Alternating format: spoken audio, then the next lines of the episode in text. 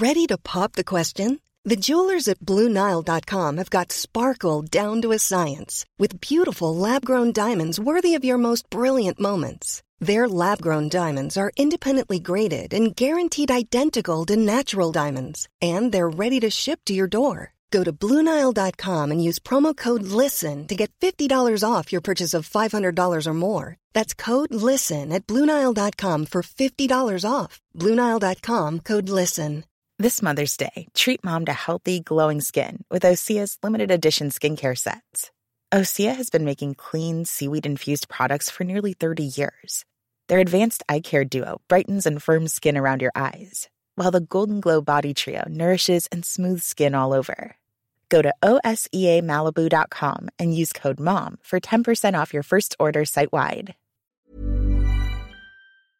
This is the Cork Today replay on C103 as we welcome you along to the programme. John Paul already taking your calls at 0818 103 103 and I can see texts and WhatsApps coming into 0862 103 103. Keep them coming. Let me just start with an email that we received in overnight from Val who has asked us to thank everybody working at Ballinphellic Engineering. That's the engineering uh, company in Crossbarry. Uh, she says especially the lady on the phone there yesterday who came to Val's help and offered to help her after Val got a flat tyre. Then there was a gentleman from Courtbrack in Blarney that came along. He changed Val's tyre for her. And she says in her email, it is a nice reminder that the world is full of good people. well done. Uh, and she wants to say a big thank you to everybody who helped her out yesterday. And indeed, thank you, Val. We always love to get those emails and those texts in acknowledging uh, when there is an act of kindness done. So thank you, Val, for that. And let's start the programme as it is a Friday. Let's start with a little bit of good news. This is regarding the payment of the 1,000 euro pandemic bonus. And West Cork Dáil Deputy Michael Collins uh, joins me. Good morning to you, Michael. Good morning, Patricia. And you're very welcome to the programme. Now, you have been lobbying on behalf of the home support workers, what we affectionately refer to as, as home helps, uh, with regard to this pandemic bonus. And you've got a little bit of really good news for these workers. Yeah, we, we, you know, I was on your own station here on 103 FM uh, on, on Monday. I was fighting the calls for the, the, the home help uh, workers and also the carers. In fairness, I, I, you know, I was inundated with different groups uh, seeking, you know, for us to take up the position uh, to fight for their the 1,000 recognition payment. But in fairness, the home help and the carers stood out a mile in, in, in my view, and the home help especially had been gone, you know, had been going from door to door, had been actually keeping people in their homes, even going into COVID settings in many cases um, and, and, and cases where no families were able to attend to a house, they were able to go. They went there bravely and carried out their duties, but unfortunately, they were uh, they weren't going to get uh, this 1,000 euro recognition payment for whatever reasons we don't know. But uh, we, there was a lot of lobbying done. There's a lot of contacts with ministers. Office um, in the last in the last week raised the Dáil in the last week, and thankfully I raised it again yesterday because it was something I wasn't going to let go. And um, with uh, the Tánaiste uh, with questions yesterday, but it happened to be Michael McGrath was there, and he uh, rose to the floor for the first time and announced that all home help, including the private companies, uh, them home help workers, will be included in the home help recogni- uh, in the one thousand euro recognition payment. Now that because that's important. It's for the it's the HSE workers and the many that are employed by private companies. Yes, indeed, and that is that is that is a, um, uh, a, a, great announcement, and uh, and you know, and there's something that you took up with me as well last Monday. You know, and the lady said to me, "Michael, it's not the money, it's the respect," and that's yeah. the point I tried to get across the whole time. If to- and, and unfortunately, I always find that when it comes to home health, there's a there's an element of disrespect. You know, home health when they wanted the vaccination, they came to me. We had to fight tooth and nail for them to get that. When they wanted PPE gear, um, we had to fight tooth and nail to get it, and they should be treated in the same manner as, as, as the person that attends a hospital or a or a, or a, or a uh, nursing home or whatever, because they are coming into a person's home. They, it is an uncontrolled environment that they're attending to. So, like you know, uh, it, it, there's a lot of dangers in it. And I, well, I from when you were from when you were on the program with us on Monday, since then we've heard from home helps. We heard from home helps who contracted COVID nineteen in the course of their work, but we also heard from home helps who say, hand on heart, they managed to keep older people safe and well so that they didn't end up in hospital. So they were taking pressure away from the hospitals, particularly when the hospitals were really, really struggling. And they know they've kept a lot of those elderly people safe at home and kept them COVID free. Absolutely, and and with this one thousand euro recognition payment, they should have been at the top of the list, the same as, as, as others who got it, and unfortunately they weren't. And I also am fighting very strongly, and they weren't included in this yesterday. The carers, the carers have done Trojan work, and and get very little thanks for the work they do and what they save the state. And unfortunately, that's the new battle I have to take on. But for now, at least the home helps um, have have now been included. I think this whole uh, 1,000 euro recognition payment, uh, Patricia, was only half baked idea. It should have been properly thought um, thought through before it was announced, and not to be hurting or insulting people that, that maybe felt they were as good as as as, as others uh, to get this payment. Uh, well, no, yeah, there was the feeling that there was a pecking order. There was only certain yeah. people at the front line deserved it, and those lower down the pecking order didn't, and that that was very unfair. And you're right about the family carers. I know Catherine uh, Cox of Family Carers Ireland. Uh, they're bitterly disappointed that they haven't been included because of the amount of work that they have done and continue to do. Well, the battle we take up um, next week. You know, we, we, we're trying to take each sector as it comes, but especially the home help and the carers were the were the were the, the, the two sectors that I felt stood out, um, uh, and and others might have felt they were they were in a line of importance, but that's they certainly stood out to me. I'm very very happy that the home help have got it. I'm glad we took up that fight for them, um, to, for the for the, the recognition and a bit of respect uh, that they deserve, and, and and there's a lot of them have contacted me this evening and and and um, uh, through tonight even uh, thanking me. And uh, again, it came down to the word respect. The respect as the okay. whole was the, was the winner this one. Well, well, well done, well done. And there's another group um, that I assumed were included, but I'm now led to believe they're not. And that's the workers in the disability sector, like the people in, in Co-Action or in Cope Foundation or in St. Joseph's Foundation. They, they worked right throughout the pandemic. They're not included that's what I, my gathering from uh, questions that were uh, tabled in the Dáil yesterday, they're not. And again, you know, it's kind of quite baffling because, I mean, they're all in a in a care setting. Their mind, yeah. you know, they're, they're, I don't know. I don't. I just can't understand. As I said, I think the whole thing was half baked when before uh, when it was announced. You could know by the Taoiseach the following morning, and and, and, and when he was doing interviews, he was backpedaling um, and, and and they backpedal themselves into a situation where now they've accepted home health, and maybe you know we can put the, the case for the for, for workers in co-action and and and those, like you said in St Joe's and and the carers. We have to put a strong case for them because they they're very deserved people and they have to be respected. This, and, you remember there was talk of this panel being set up, and they were going to sort of look at different groups. Do we know is that up and running? Well, I don't know. I, I haven't heard since, other than the Taoiseach following morning. As I said, he, I felt he was backpedaling when he's saying he's setting up a panel because, I mean, to me, you set up a panel before you'd announce it and announce it, and then that's it. But obviously, uh, someone must have met during the week to make a change in, in decision. I was probably looking at to the Minister for uh, Finance and Expenditure there uh, Michael McGrath was there in the Dáil yesterday, so it obviously had been uh, discussed uh, hours before that, and an announcement was imminent, and he, he announced it there and then uh, after my question. But uh, someone must be discussing somewhere who the panel is. We don't know. Uh, has the panel met? I don't know, but certainly changes have been made already um, to add the home health. So now maybe changes can be made to add the carers and, and, and those okay. working in the And a number of people asking any details of how and when it's going to be paid there was some talks about March, but uh, March, uh, okay. definitely no details uh, from the minister. And somebody said you need to uh, apply. As far as we know, no, it'll just be no. made. A regular uh, payroll payment will be made. There might be another thing you might be able to look into to, with the Department of Health because we're having no luck here. We've been onto the Department of Health and we're getting nowhere on this. This is to do with the COVID certificates and the COVID certificates. We know we don't need to use them now uh, here at home, but if you want to travel, you do. And I've had another text in similar to the one we did a few weeks ago. This is from Catherine saying, "Good morning, my 13 year old." son got the second dose of his COVID vaccination on the 2nd of October. His digital COVID cert is valid for nine months. We're travelling to Spain at the end of July, which means his cert will just be out of date. A booster is not available to this age group, so he can't get an updated COVID certificate. It's an obvious anomaly which is going to affect thousands of families who are intending on travelling abroad this year. Is there anything you can do to investigate? Now, we've actually put that to the Department of Health a number of weeks ago. They've been back and forth, but they've given us absolutely no answer on it.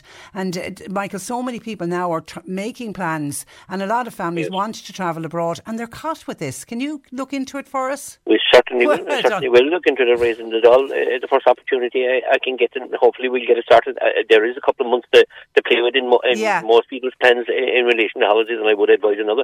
Another thing I'd advise people, and I know it's a different issue completely, is check their passports because we're inundated with people that are uh, realise that they, you know in the last two years they haven't been looking at their passport. A lot of passports are out of date, and that's something they need to watch for too before they consider any holidays. That yeah, and it's is, a bit late is, as you're heading to the, uh, to the airport. And I would say, because uh, my husband's passport was out of date and we did it last weekend online. So, such, an, if it's a straightforward passport, it's so easy to do it online. And I think we had it back on Wednesday. So, I'd suggest to people you can do it online if it's not a complicated passport. Okay, as always, Michael, uh, thank you for that and thanks for joining Thank us on the programme.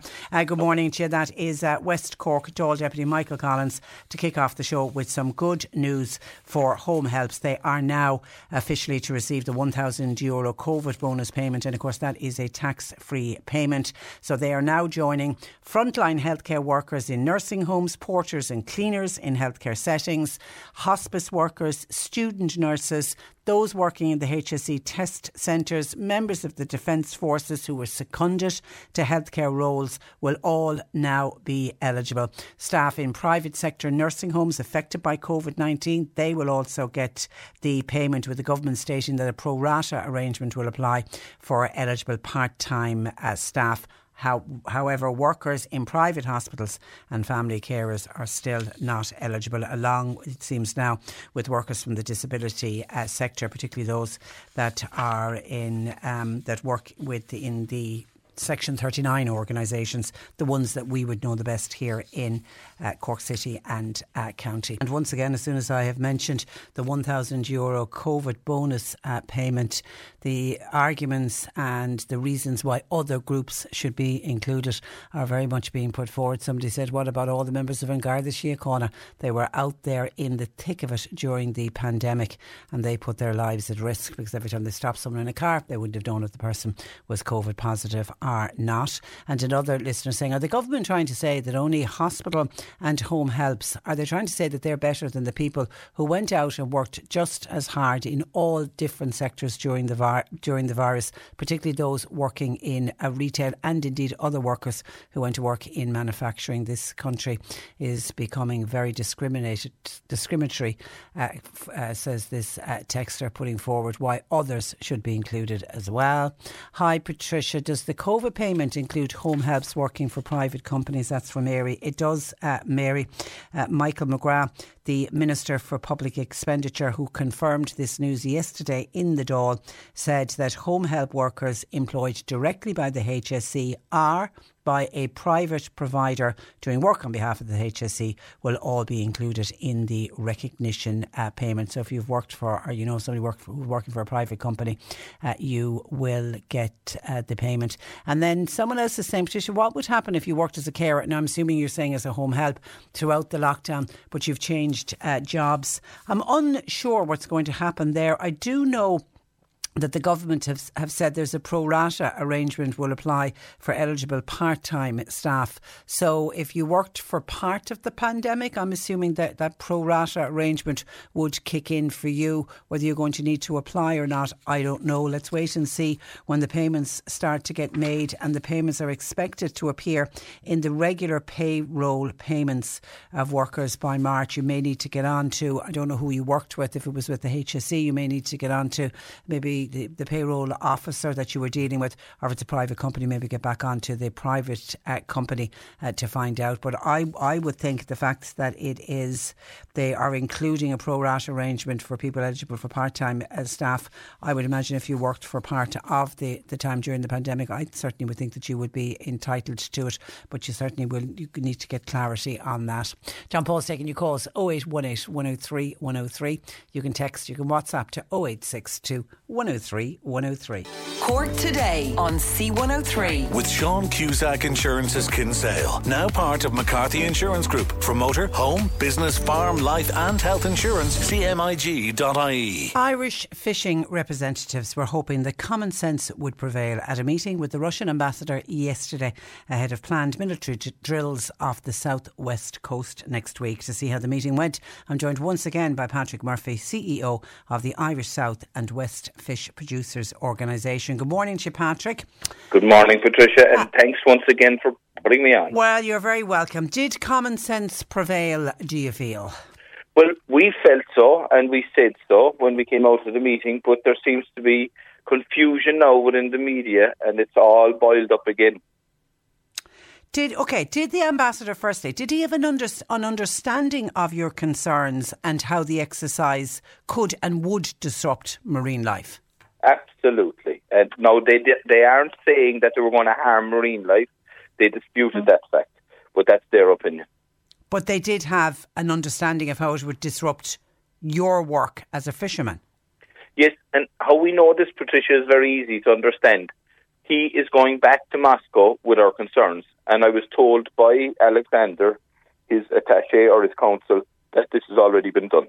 What is not helpful is that people are reading into what we had said and, and, and making mountains out of it. And Patricia, it is uh, clear to me now how we always end up in conflict because people want to, uh, to, to blow it up and, and, and you know make it worse than it is, and it's not helpful. And we are at a precipice, as far as I'm concerned, in Europe, where the Russian nation believe that their border is threatened. They're then in turn threatening the Ukraine border, and there could be a loss of life from this. So certainly we don't want to be embroiled in that side of the house. We just want our fishermen to go into their traditional fishing grounds, be allowed to catch their fish safely, bring that fish in, and you know what? Hopefully, get a good price for it. Yeah, that's what it's all about, and that's what that that as fishermen, that's what you want. That's what you want more than anything. But there was, okay, there was talks of a buffer zone. Yes, and that was discussed. Yeah. So, in in the general round of terms, basically, it was a case that there, you wouldn't be going on top of us, and we wouldn't be going on top of you. You know, the general sense of the eh, of the conversation that was agreed between the two. We reached an understanding. That's now, common sense. That's common sense. Yeah. So that's just part of the use of language. This is to reassure our boats and to be able to tell the public that not officially would there be a, a designated buffer zone, but sense would prevail. And, you know, this is where we're trying to explain to the world, right? Stop looking for trouble. We've enough of it. Please look on the positive, right? Right across on this, because there'll be less conflict and the talking keeps going and the bullets don't start to fly. It's simple. Okay, you before you went into that meeting yesterday, you had I think just received the uh, the marine notice issued by the government. You seemed very annoyed about that marine notice yesterday, Patrick. Oh, absolutely! I was not annoyed. I was furious. Why would a minister undermine a, a negotiation or, or, or a, a meeting between the ambassador and any party that would undermine it beforehand? Unbelievable for him, for a person in that position to do that. They couldn't be bothered to go and meet the ambassador themselves, but flip flop on their decision making. Oh, it's okay. We'll wait to see which way the wind blows. And that politics, I've seen enough of it in my lifetime. You know, it's disgraceful. You're paid to do a job. You're you're in a privileged position, elected to represent the people that, that put their trust in you. Start earning your crust. But they would say that they had no choice but to issue the marine notice for your safety's sake and the safety of all the other fishermen who might consider going out. Now, to emphasise this, I'll use one word horseshit.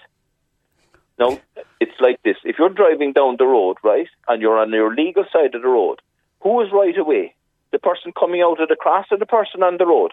Person so on the road. We were going to be on the fishing grounds before the Russian fleet. And if we're on the fishing ground first, who's endangering who? We are a fishing boat that trawls along the ground at three or four knots. We have a net outside of the back of the boat. We cannot manoeuvre with great um, turning faster speed, whereas one of these ships could turn on a tuppence. So of course you leave way. It'll be like somebody coming down the hill um, Patricia, with a big trailer behind them, and you're driving up the hill, do you give way or do you force him to stop in the hill? You always give right away. And that's the same with naval outside. You give right away. So for us to get that notice, we're, in, we're on the ground and the Russian ship's hundreds of miles away. What was the purpose of that?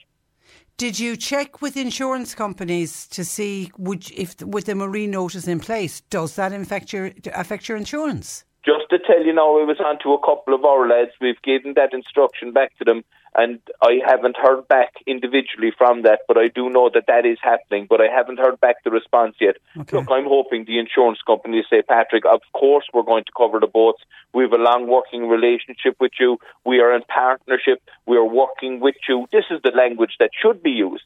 But we were concerned about it and and afraid when we heard this because this was one of the lads brought this up and said, Jesus, Patrick, what if this? And, and then he was going to contact the insurance company. So look, this shows how careful we are with the lives of our fishermen and what they're doing outside there. They have a difficult enough job, Patricia, as everybody knows. They've been shafted by the European Union and our government when it comes to Brexit. Shafted, absolutely shafted. And the bigger story will be whether we're going to be forcing our boats to take money from Europe, underpay them to give up their livelihoods and give up their way of life for a pittance. And then will we look back one day and bemoan the fact that it happened, like we've done with the railway lines, like we've done with the sugar factories? And the fear is we'll look back and say, why do we let all of our fishing fleet uh, go? So the plan now is, Patrick, you're you're going out on the first of February, which is Tuesday, is it? Tuesday. Yeah, but the, the, our boats are already out there. Okay. People don't understand our boats are in different areas of the park. If I'm fishing, I was contacted this morning. Now there's four or five boats that are fishing there. Okay. Not in the designated area for the military exercises, but close enough. But we've spoken to our boats. They want to continue to fish. They don't want to endanger themselves. And the ambassador explained this, and this is the key point. He knows, and he's given assurances. These are, he can, he will back up one hundred percent that his um, naval um, personnel, the lads on the boats, you know, the sailors, have no intention, not one of them, to interfere or to go near or to harm a hair on the head of any Irish fisherman or do any or endanger them in any way. And that, and I take the man at his word, and it makes sense to me, you know. So we went to talk to them. We wanted to find out what they were doing. They allayed our fears. We are so confident in the meeting that we asked the department to withdraw the notice. But they need to, if they don't believe us, leave them get on and do what we did, what their job is, go in and ask to meet the, the, the ambassador and talk to him. Yeah, and get the reassurances that the Irish uh, trawlers can fish safely uh, during the naval exercises. But- At this stage, are any of the Russian boats in the area yet, or they're on their way? Not that I know of. I That's think they're a couple of days off. But Okay. Patricia, you see, you have to understand this is we're we're still part of the negotiations, right? That man has to go back to Moscow and say this, and the use of the wrong language could undermine everything that we've achieved to date, and that would be a tragedy, and it would be crazy, right? Mm. So what I'm saying is this: is please be cognizant. Anybody listening to this, all we're trying to do is make sure we have a safe environment for our fishermen to fish. It's a tough enough job. They're at it hard and long hours, days and weeks away from home, and there are families worry about them on shore. We have unfortunately had the tragic circumstances that some of our people have left and didn't come home. And that is always to the fore of our mind. I've lost friends to this industry. I've even lost cousins to this industry. So I'm always aware of this and the dangers are there, but we have to do it. And as John Nolan said from Castletownbere, his toughest part of his job is go to the house of the family of these families to tell them the news. And not only that, then he sees a member or a family member next week getting into another boat and going out despite the tragedy. Do you know what I mean? I know, So I that's know. we're made of sterner stuff. I know you're you're you're, you're, you're great guys. Listen, all we can do is, is wish for you to stay safe and well done. I think you've done uh, remarkably well at that meeting that you had with the the, the Russian ambassador. What did, was it intimidating? Did you feel intimidated, or how did you feel going into it? I, I know I'm going to get into trouble for keep saying this, What? but if we if my meetings with the department were as good, I'd be a happier man. Oh, listen, we'll stay in contact with you, Patrick. In the meantime, thank you for that, and thanks for joining us this morning. Thanks, Patricia. Good morning. Take. Stay Mind safe. Stay safe. That is Patrick Murphy, CEO of the Irish South and West West Fish Producers Organisation, following that meeting with the Russian ambassador uh, yesterday. 0818 103 103.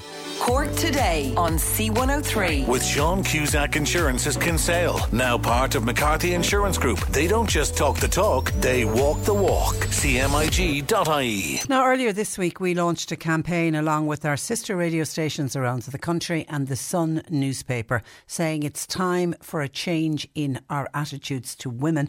And our Call This Out campaign hopes to contribute to an end to gender based violence. Stephen Breen is the crime editor with the um, Sun newspaper and he joins me. Good morning to you, Stephen.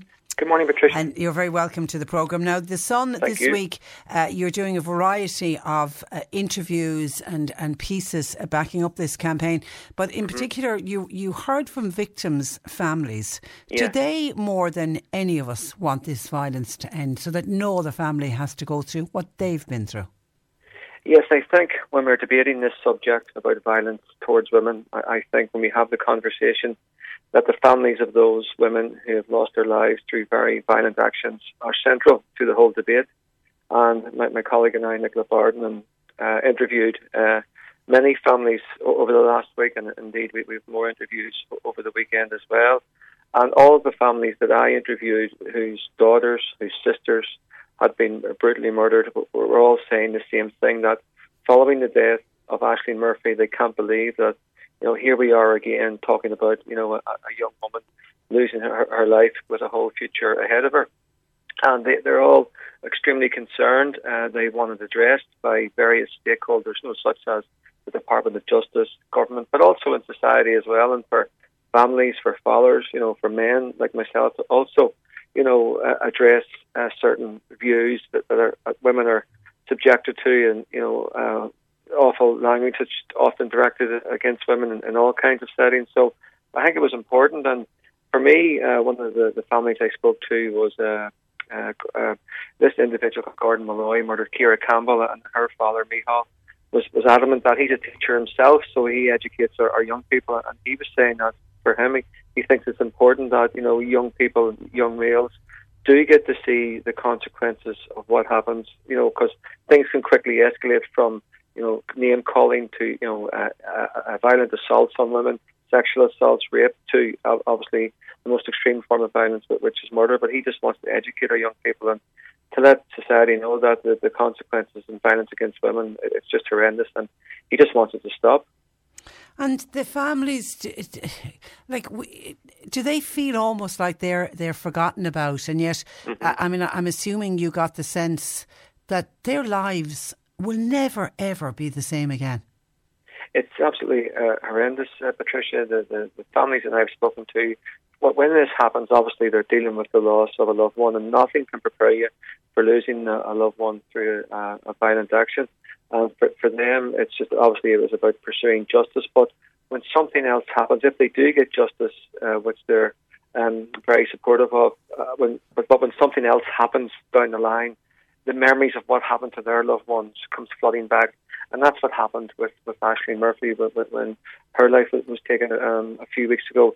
It brought it all back to them. You know, they have the conversation again. It just reminds them of the horrors that they went through. And so that's why they're basically just saying that, you know, enough is enough. It, it can't be uh, allowed to continue where, you know, a young woman is going out for a jog on her own and doesn't come home in broad daylight. So they, they just, they're just, um, uh, concerned and, they just want answers. But I've interviewed many families as well. They've never got justice. You know, people like Sandra Collins, and indeed, you know, just this week, Mariora Rostas, a young uh, woman in Dublin, 18 years of age, abducted, shot in the head, buried in the Wicklow Mountains, and her killer uh, was never caught. So there is a justice element there too, and it's incumbent upon you know the, the, powers that be to pursue every angle and, and try and bring those responsible for these heinous crimes to justice.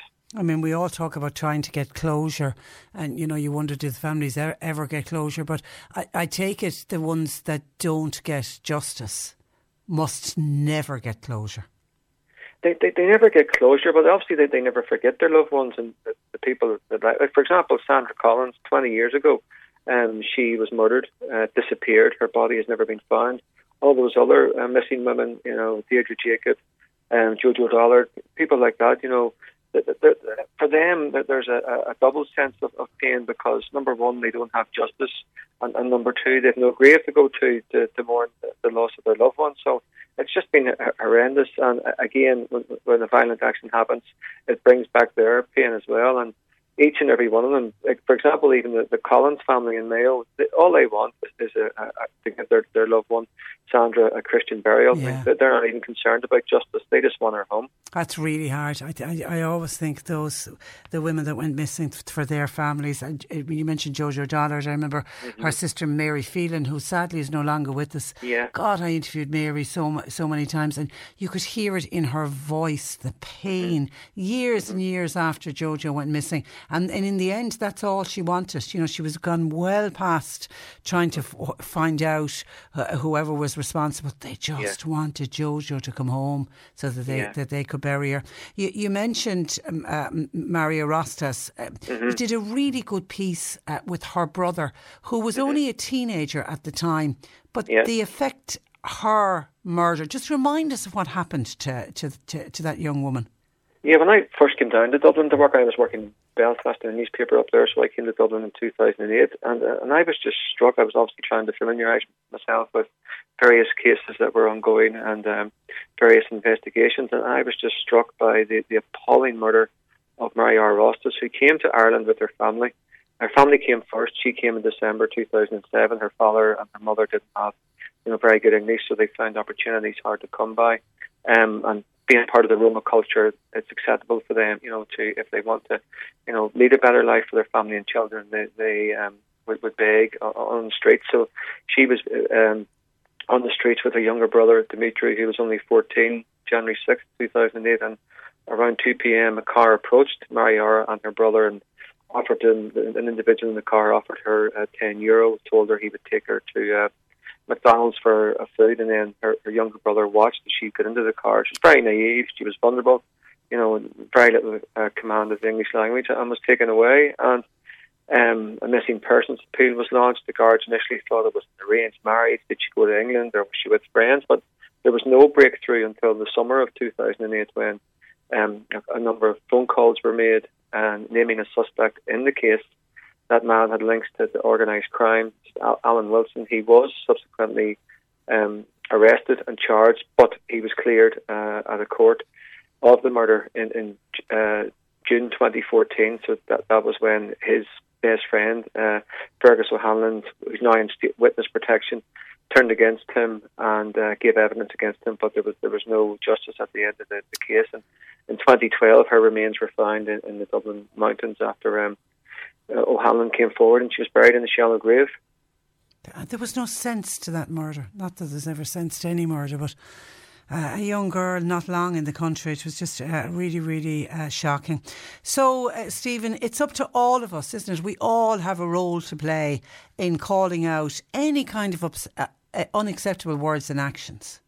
I, I, think so. Look, Patricia, I've been in, in social settings where um, you know, men have behaved inappropriately towards women or using foul language or, you know, pestering them. And, and you just you just have to say it and, and, and call them out. And, and I've done that. So, like, we all have to take uh, a step back and we all have to say, as an individual, as a man, as me, as a parent as well.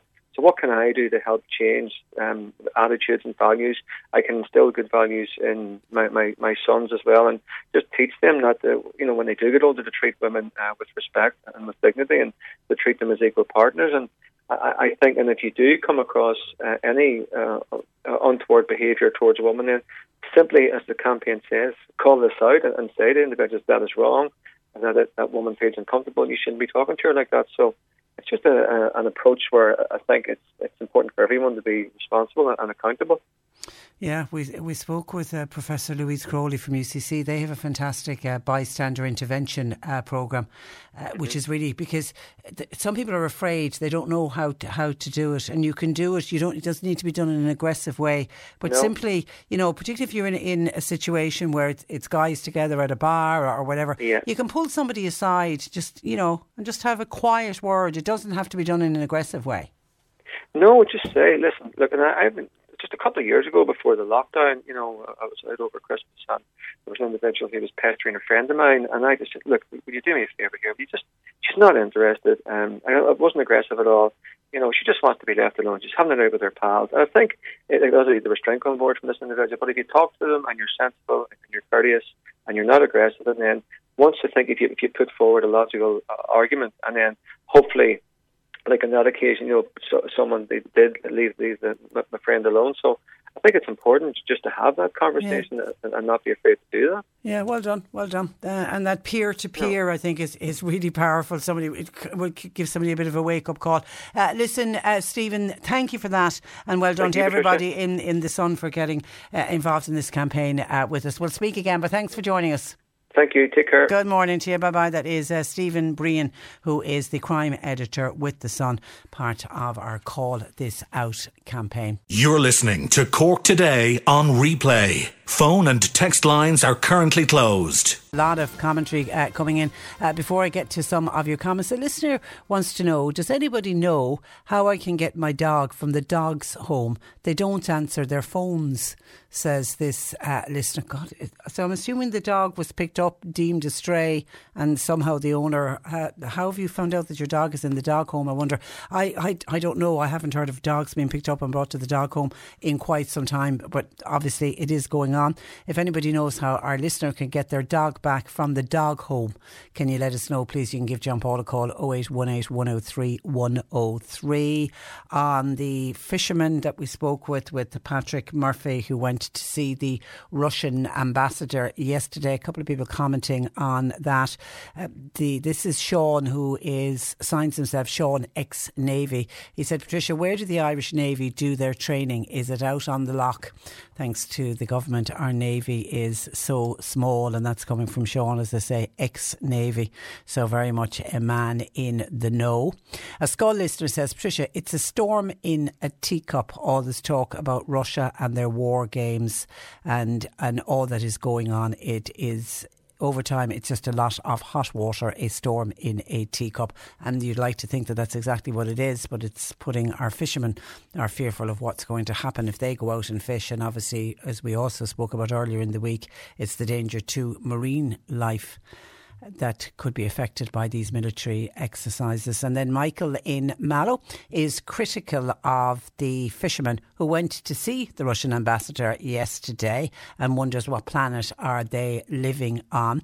The Russian ambassador couldn't give a damn about them. He's Russian, for God's sake. And as for the insurance companies, Patrick, who spoke to you, must be in cloud cuckoo land. It is their job to find ways not to pay out. He thinks they're going to say, Of course, we'll pay you for the boat if something happens. They will laugh into his face and tell him to mm, off the Russian ambassador was probably laughing his head off on the way back to Putin to tell him the news. That's from Michael in Mallow. Well, we hope that that, that that isn't what has happened. And they reached out. You know, I, I see nothing wrong with the fishermen trying to go into negotiations, trying to talk, trying to put their case across as to why they're so worried about these Russian ex- military exercises. And, you know, listening to Patrick, the ambassador seemed to have a really good handle and a really good understanding of where the Irish fishing fleet fish and were, was very understanding of their concerns. So I see nothing wrong with them going along to that meeting uh, yesterday.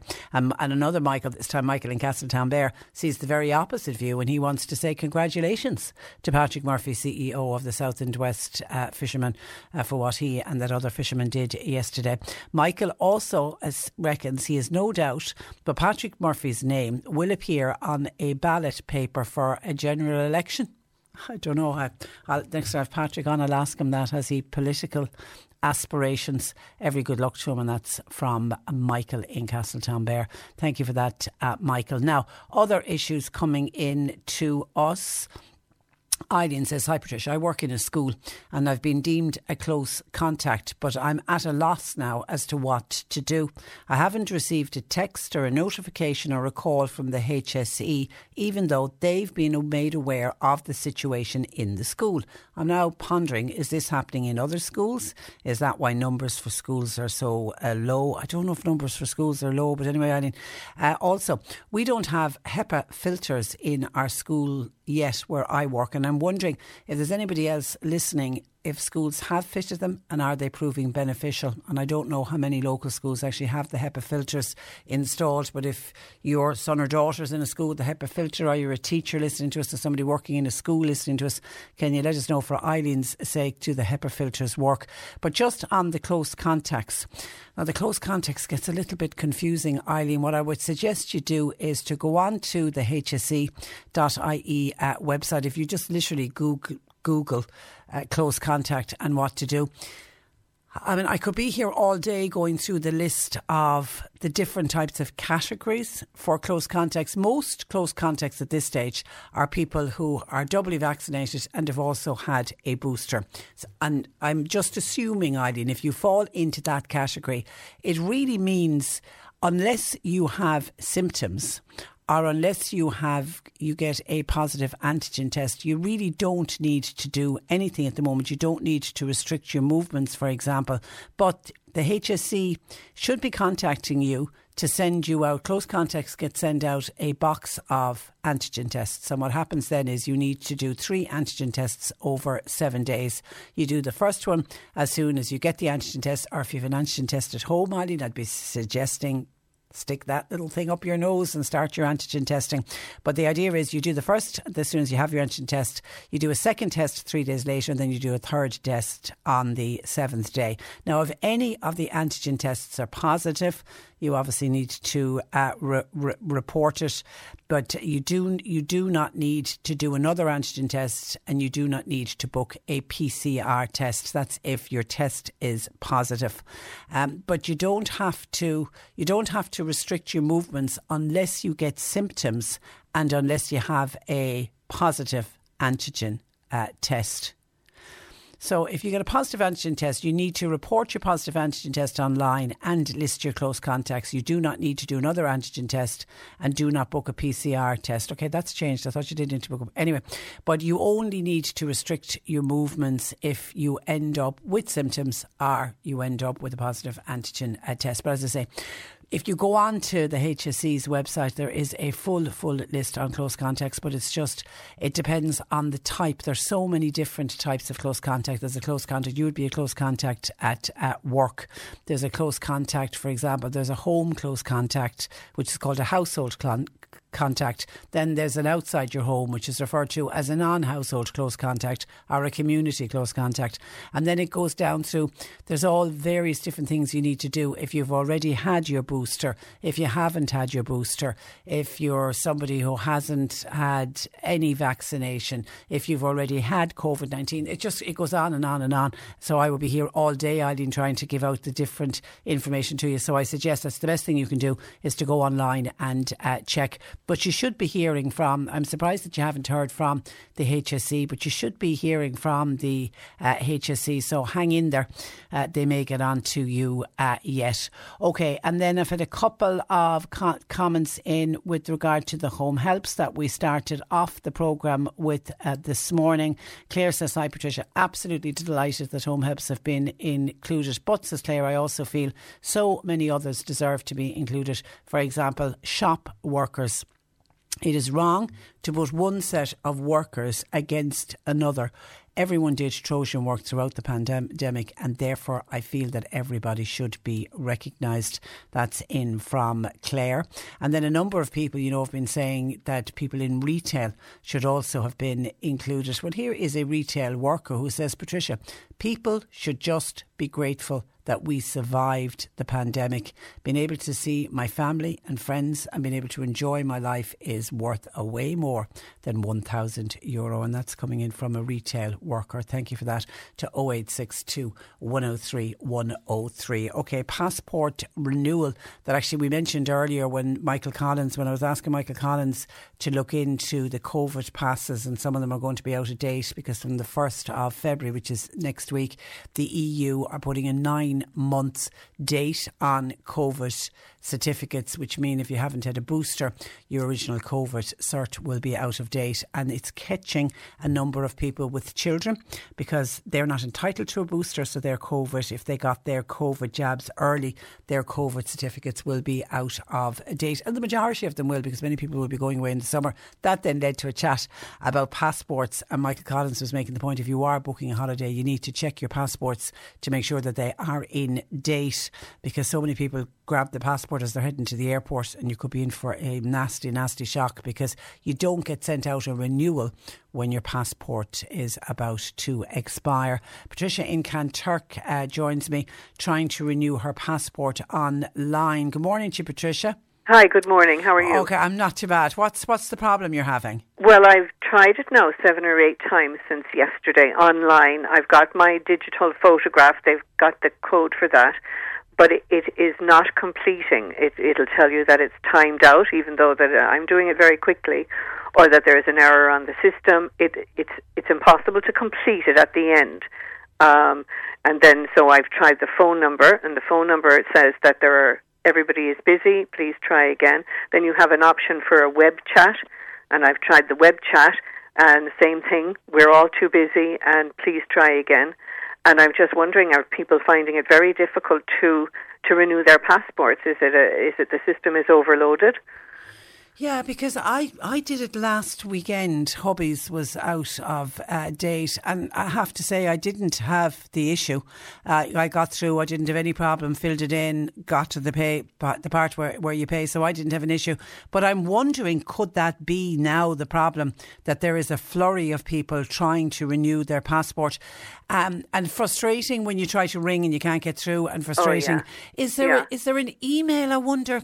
Is there any email address that you could email? Oh, I don't know now if there's an email. I can look for that. Yeah. Uh, there's surely a general email for, for the department, but um, yeah, I'm just wondering because, and that was the thing. I think it was on your program, and, and um, I thought, oh, I better look at my passport and see that it's up in July. And maybe everybody just woke up at the at the same time and said we better renew our passport. Okay, but, so you're um, not you're not urgently in need. It's not for urgent travel. Not urgently. No, no, okay. No, All right. no. Um, I would see if you can find an email. We, in the meantime, will do a bit of investigation this end and we'll throw it out to people. Anybody else having a problem, you're able to input everything, but it's just when you get to pay, it, it's as if it times out. Yes. Okay. It has told me a couple of times that you've timed out. Once it said that the photograph wasn't suitable. Once it said, you know, that there's an error in the system. It's like it just breaks down at the end and I Oh, just can't God. proceed. Isn't yeah. it? And it's so frustrating, isn't it? 'Cause Because it's a lot of time. You're spending a lot of time at it. You need to sit down and have nobody interrupting you. Cause, 'cause- and listen, I then went on to try and book flights. The stress levels of that, I can tell Uh-huh. you, different level. Okay, Yeah. hang in there and we'll see All if right. anybody else is having problems. Thanks for that, Patricia. Thanks. Anybody else uh, can let us know if you're having problems. In the, the last few days now, we're talking about, as I say, I did it last weekend and there wasn't an issue. Maybe now there certainly has been a spike in people booking holidays and booking flights. And there's definitely been a lot of publicity gone on passports, and maybe now people are starting to realise their passports are out of date. And could it be that there's just a huge number of people accessing the system, and that's where our Patricia is getting caught? If anybody can help us with that, uh, please do. 0818 103 103. And a word of warning from one of our listeners to say, just to let others know, I got what I would call a crank call from Ulster Bank. It arrived onto my house phone. I put it down immediately. They did have a name of somebody in the household, but I don't think that person has an Ulster Bank account. And it was asking me to press one, so I did hang up. Now, remember, Ulster Bank is about to exit this country. What I would say to you, because we're all so nervous now, aren't we, about crank calls and scam calls. What I would what I would say to you is say to the person, obviously the, the name that they used, that person obviously wasn't in the house at the time. I would say to that person that about the call and about Ulster Bank, and just to make sure that that person doesn't have an Ulster Bank account and it wasn't genuinely somebody trying to get through from Ulster Bank. Uh, and if that person does have an Ulster Bank account, then I would suggest that they contact the bank directly on a number that they know is genuinely the Ulster Bank. But in case that it is a great big scam at the moment, just to warn people about it, thank you for your text to 0862 103 103. C103 Jobs. MD O'Shea there in Ballincollig, they have a vacancy for a trades salesperson. You need to have some experience, please, in a similar role. Email jobs at mdoshea.ie. Cronin's Electrical. They're looking for qualified electricians. They're also looking for first, second, third, and fourth year apprenticed. CVs, please, to accounts at croninelectrical.com. O'Donnell's CVRT, they're the test centre in Mitchelstown. They're looking for a vehicle tester. It's for heavy and light good vehicles. Qualified mechanics, please, with relevant experience may also apply as training can be provided. Call 086 866 6939. And an office administrator is wanted for an accountancy practice based in Banjum.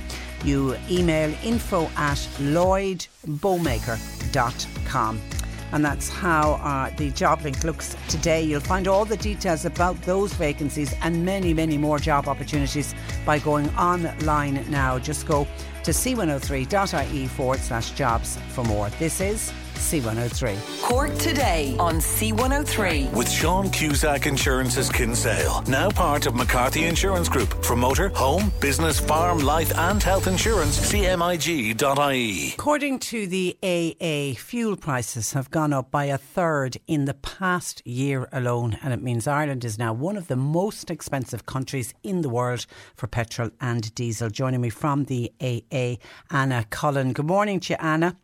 Good morning, Patricia. Am I right in saying fuel prices are now at some of the highest prices ever recorded in this country? Yes, Patricia, you are right. Now, we did record record high fuel prices back in November, and they, you know, we compared the prices this month to November prices, and they're only down by about 1.5%. And even in the last few days, we have noticed that the cost of oil, which is one of the reasons why fuel is so high, that has actually reached uh, $90 in the last couple of days. So that's the highest that they've seen since 2014. So we feel that even next month the prices could be higher. Now we'll have to wait for our survey, which will be done in about two or three weeks. But we could be recording even higher prices in a few weeks' time. Now, at the minute, the price of, of diesel is about 160.5 cents per litre, and petrol is 170.3 cents. Now, if you compare that to this time last year, that's a 33% increase for diesel and 31% increase for petrol. So it has, the prices have increased significantly in the last year. And as I said, they will either stay high or they will increase even more for, for the next few months. And what's your gut telling you? Is it up or down they're going over the next few months? I would say either stay the same or they're going up. I don't see them coming down anytime soon. It's due to a combination of reasons. Tax obviously is a big one because 60% of what you pay at the pump is tax. That includes excise and VAT, which is 20%, and carbon tax as well, which increased in the budget last year. We saw that. Then you also have the cost of oil, which I mentioned, uh, that has shot up to $90 for a barrel of Brent crude oil, which is the highest since 2014 uh, that if, you know, then we also have to look at the conflict between Ukraine and Russia. If that disrupts supply, the cost of oil could go up even more. And then you also have the supply and demand issue, which demand is right back up there again, but supply is very slow to catch up. So it's like a perfect storm, isn't it? It is, unfortunately, and you know the people that are we're all paying for it, but uh, the people that are paying for it more most dearly is people in rural areas or lower income families who do rely on their cars and they don't have the public transport infrastructure there. We also know that it is, has been reported as well that you know the cost of living in Ireland has gone right up. We're the 16th most expensive country in the world. Uh, so you know you have to factor in your rent, household costs, your groceries, and now you have fuel on top of it as well. When you mentioned, you know, like because everyone's talking about in, inflation and, and everything is going up when you go out to get your your shopping on a Friday or whatever day you, you do your weekly shop. Everyone is noticing things on the shelves are starting to, to go to go up. Uh, is some of that down to transportation costs? Because obviously it's it's more expensive now for companies to get items from A to B. Yeah, like as you mentioned, inflation in Ireland is now running at five and a half percent. That's the highest since two thousand and one and figures show the most significant increase was recorded in transport, which rose by about 16% due to higher prices for diesel, petrol, and vehicles. So, transport would definitely be a factor in that as well. Um, so yeah, as I mentioned, people are paying for it in every aspect of their life, really, which is uh, very unfair and it is very unfortunate. And as I mentioned, I don't see fuel prices coming down. So unless something is done in the area of you know taxation or you know reducing tax, which will be hard as well because you do have to look at it. You know, taxes; those taxes raise about five billion for the exchequer each year. So they're they're going to be slow to reduce these taxes, if at all. Yeah, and of course we're we're now starting to see people heading back in to work because of the COVID uh, restrictions.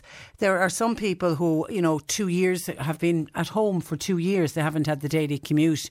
They must be getting some rude awakening when they're heading into work now.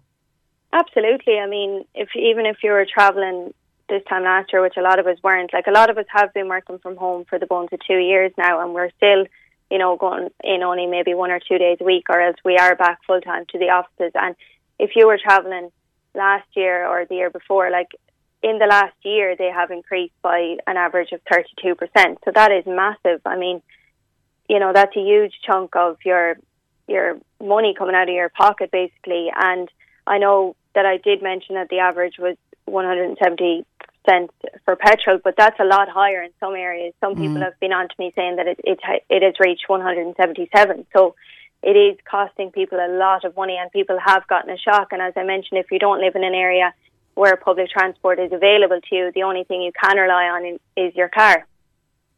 And that's why it, when you know whenever we talk to you about it's always average prices is is, is, is what we're talking about the average price uh, nationwide. We need all of us as motorists need to be aware of how much the price of petrol or diesel is at your local garage, and keep an eye if you're out anywhere and you see it less to go in there and get your fill. Exactly. Yeah, we do usually say to shop around, but it is it is quite hard when the prices aren't really varying that much. But as you said, if you do don't just stick to the same place. If you do see somewhere else that will be cheaper, that even if it saves yourself a couple of cents, you know, each time you top up, that is at least something. Mm. So do keep an eye on the prices. They might differ uh, in different stations in rural areas, but as I said, you know, they are gone quite high nearly, well, everywhere now. So the government have it within their remit to help out the motorist, even if they just, I, I can't see the carbon tax ever being reduced, but even if they reduced the VAT by a couple of cent.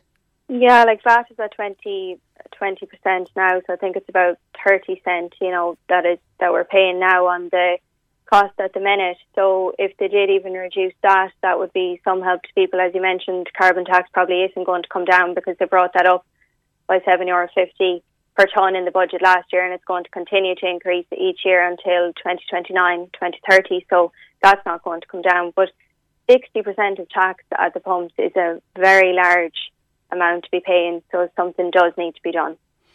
Okay, one of our listeners, uh, Ted, says, with the rising, ever rising cost of fuel, is this not a good time to move to electric vehicles? It, it's the cost involved, isn't it, in going electric?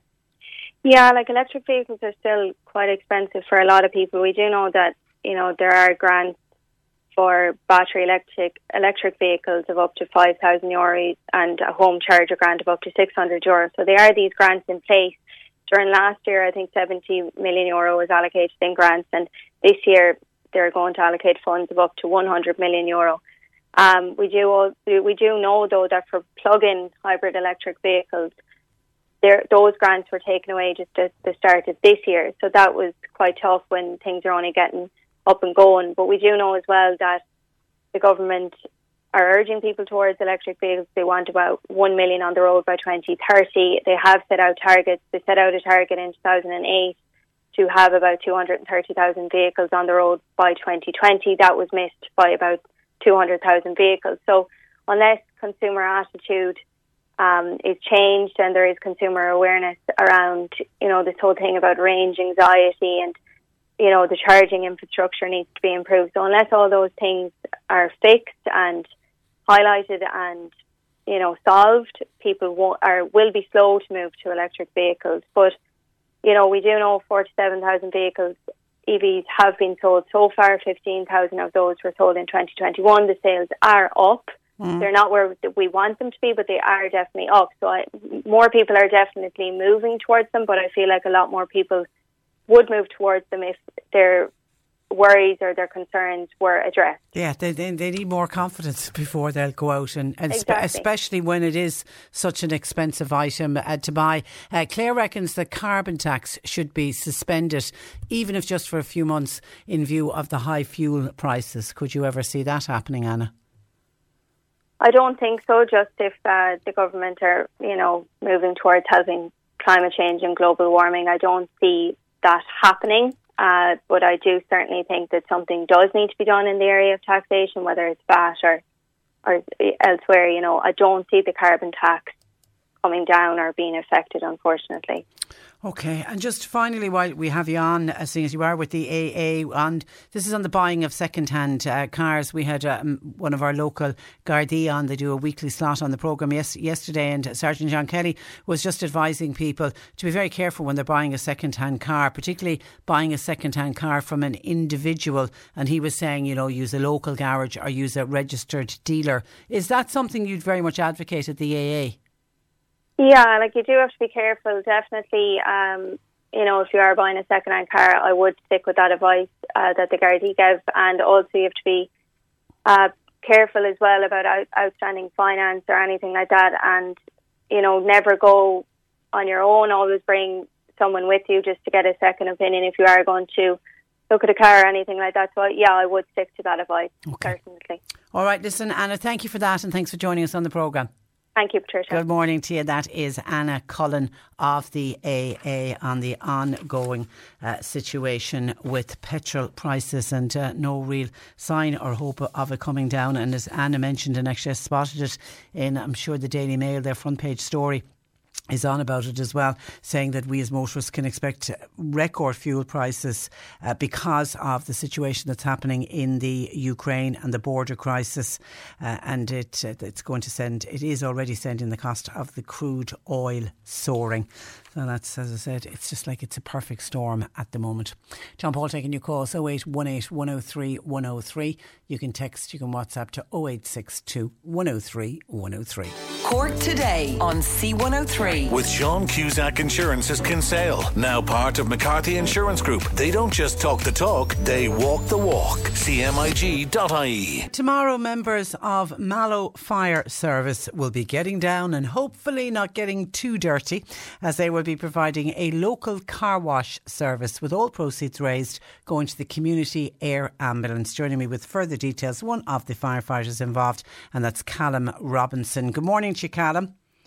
Good morning, Patricia. And Thanks for having me on. Well, listen, you're you're very welcome and, and well done on on this. Firstly, now the details. Where would you be operating this car wash service? So yeah, um, this car wash will be run at Mallow Fire Station, so it'll be held behind the station itself if anybody knows it. Um, and yeah, it'll be local firefighters and maybe one or two uh, guys from the civil defence as well. So you just drive into the fire station? Yeah, so the station is located in between the two roundabouts in Mallow, yeah. the Corkside roundabout and the Limerick roundabout. So people will be entering at the left hand side of the station, yeah. and it'll be a, a one way system bringing the cars around the back of the station. They'll get their cars washed, and then they'll exit at the Limerick roundabout. And you're all really good at washing cars, I'm told.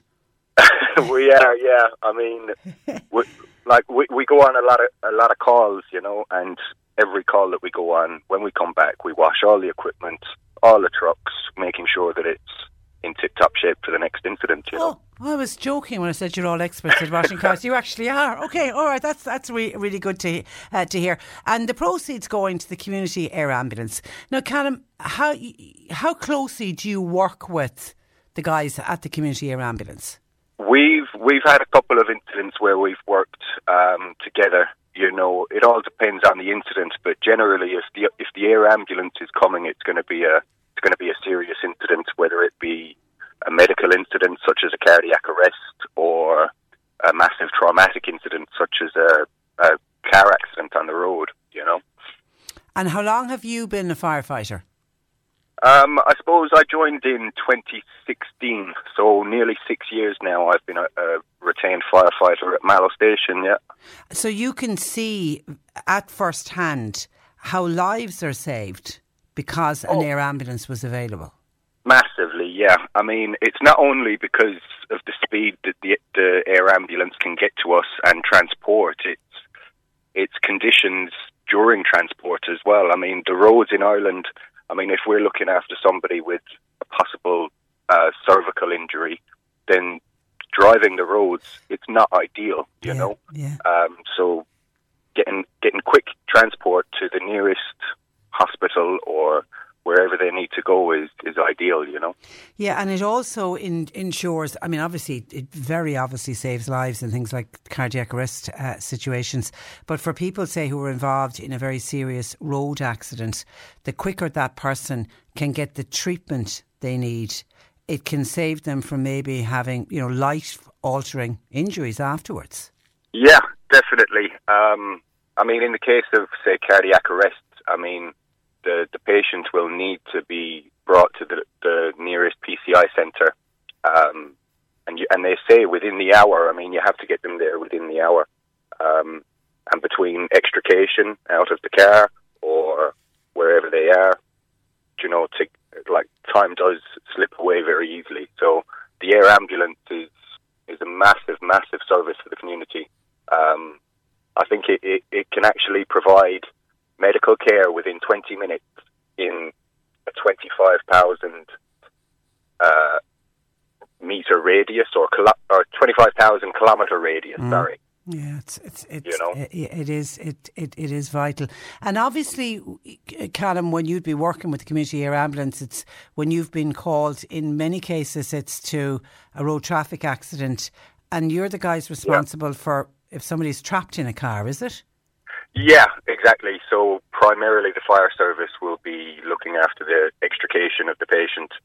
Um, usually when a car crashes, you know, panels and panels fold in, so that would make the doors unable to open in their normal way, you know. So we have to take the doors off, we have to take the roof off. And depending on injuries as well, like we have to make sure that the patient comes out in safe manner, in a controlled manner to reduce any further injury. So yeah, there's a, there's a bit of work involved, you know, um, between all agencies.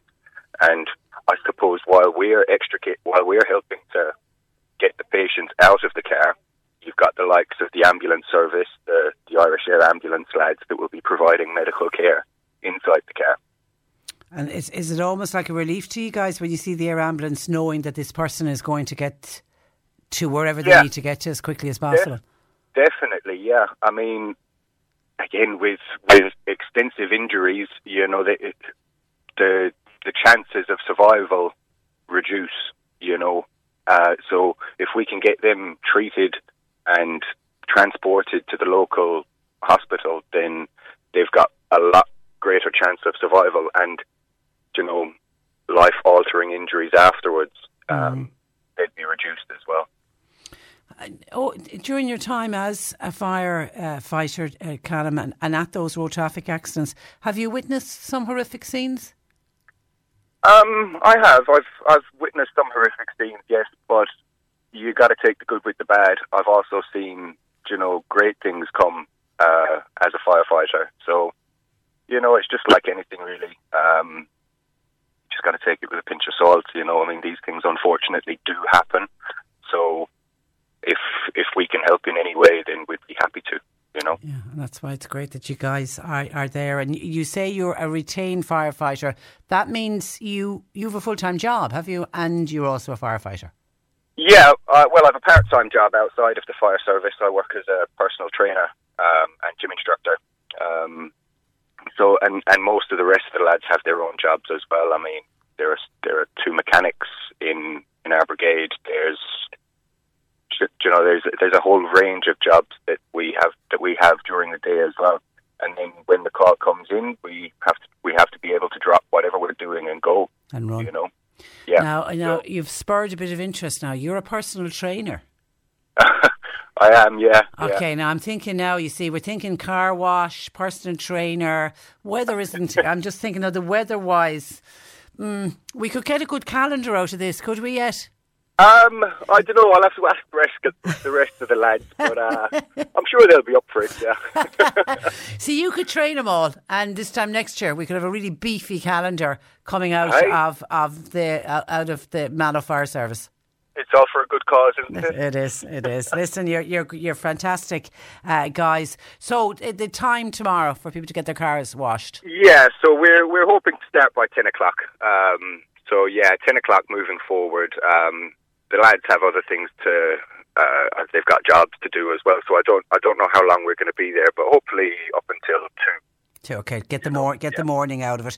And have you Exactly, have yeah. you a suggested donation that people can give to get their car uh, washed? Well, yeah, I mean, there's we we put down um, a general kind of price for a car wash, so eight euro for a car, ten euro for a jeep.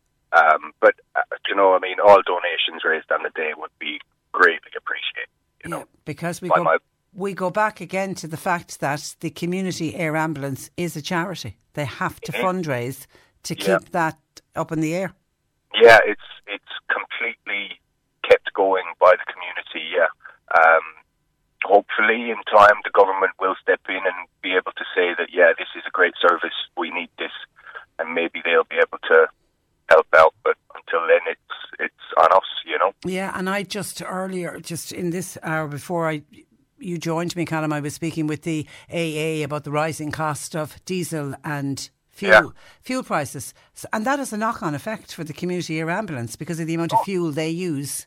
Massively, yeah. Now I don't know the size of their tank, but it's definitely bigger than our cars. Yeah. Listen, I hope you get to wash lots and lots of cars tomorrow, uh, Callum. It Ah, was, yeah.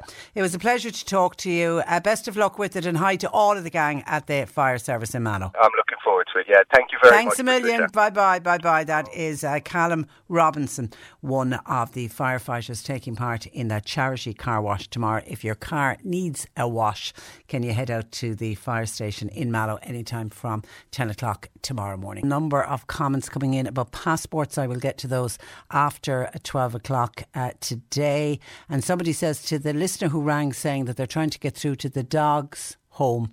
They're trying to get their dog back from the dog's home and they're not answering the phone. Somebody said, tell that person they need to ring Cork County Council about the dogs, the dog of the dog home, because it's Cork County Council run the dog's home. So tell her to ring Cork County Council. Our City Council, I don't know where that person is texting from. Okay, thank you for that. Okay, let's take a quick break. We've got news at 12 on the way. Cork today on C103. With Sean Cusack Insurance's Kinsale, now part of McCarthy Insurance Group. Want great advice? You know who to talk to. CMIG.ie. You're listening to Cork Today on replay. Phone and text lines are currently closed. Mag says, Patricia, that firefighter that you had on had a lovely soothing voice. I could listen to him all day. That was uh, Callum Robinson. He did have a lovely voice and he's a PT trainer as well. Uh, somebody says, when could you give the a shout out again to when Mallow Fire Service are doing that charity uh, car wash? It's uh, tomorrow, tomorrow Saturday, 10 a.m. to about 2 o'clock. They reckon they'll knock the morning out of it. And it is in the, you just head to Mallow Fire station, which is between the two roundabouts in Mallow, if you're not from the area. And we wish them luck with it because they say they're doing it all for the Irish Community Air Ambulance, which is a fantastic uh, service indeed. Do I have a caller? No, the person isn't there. Okay. Now, can I get to some of your comments that are in on passports, uh, please? We were hoping to speak with somebody, but uh, she's not available. But, uh, but can I read out Elaine's comment instead, or will you? Okay. Some of your thoughts in on passports, and this is to do with Patricia, who joined us, who's, ha- who's having problems. She's applied for her passport online, straightforward passport renewal.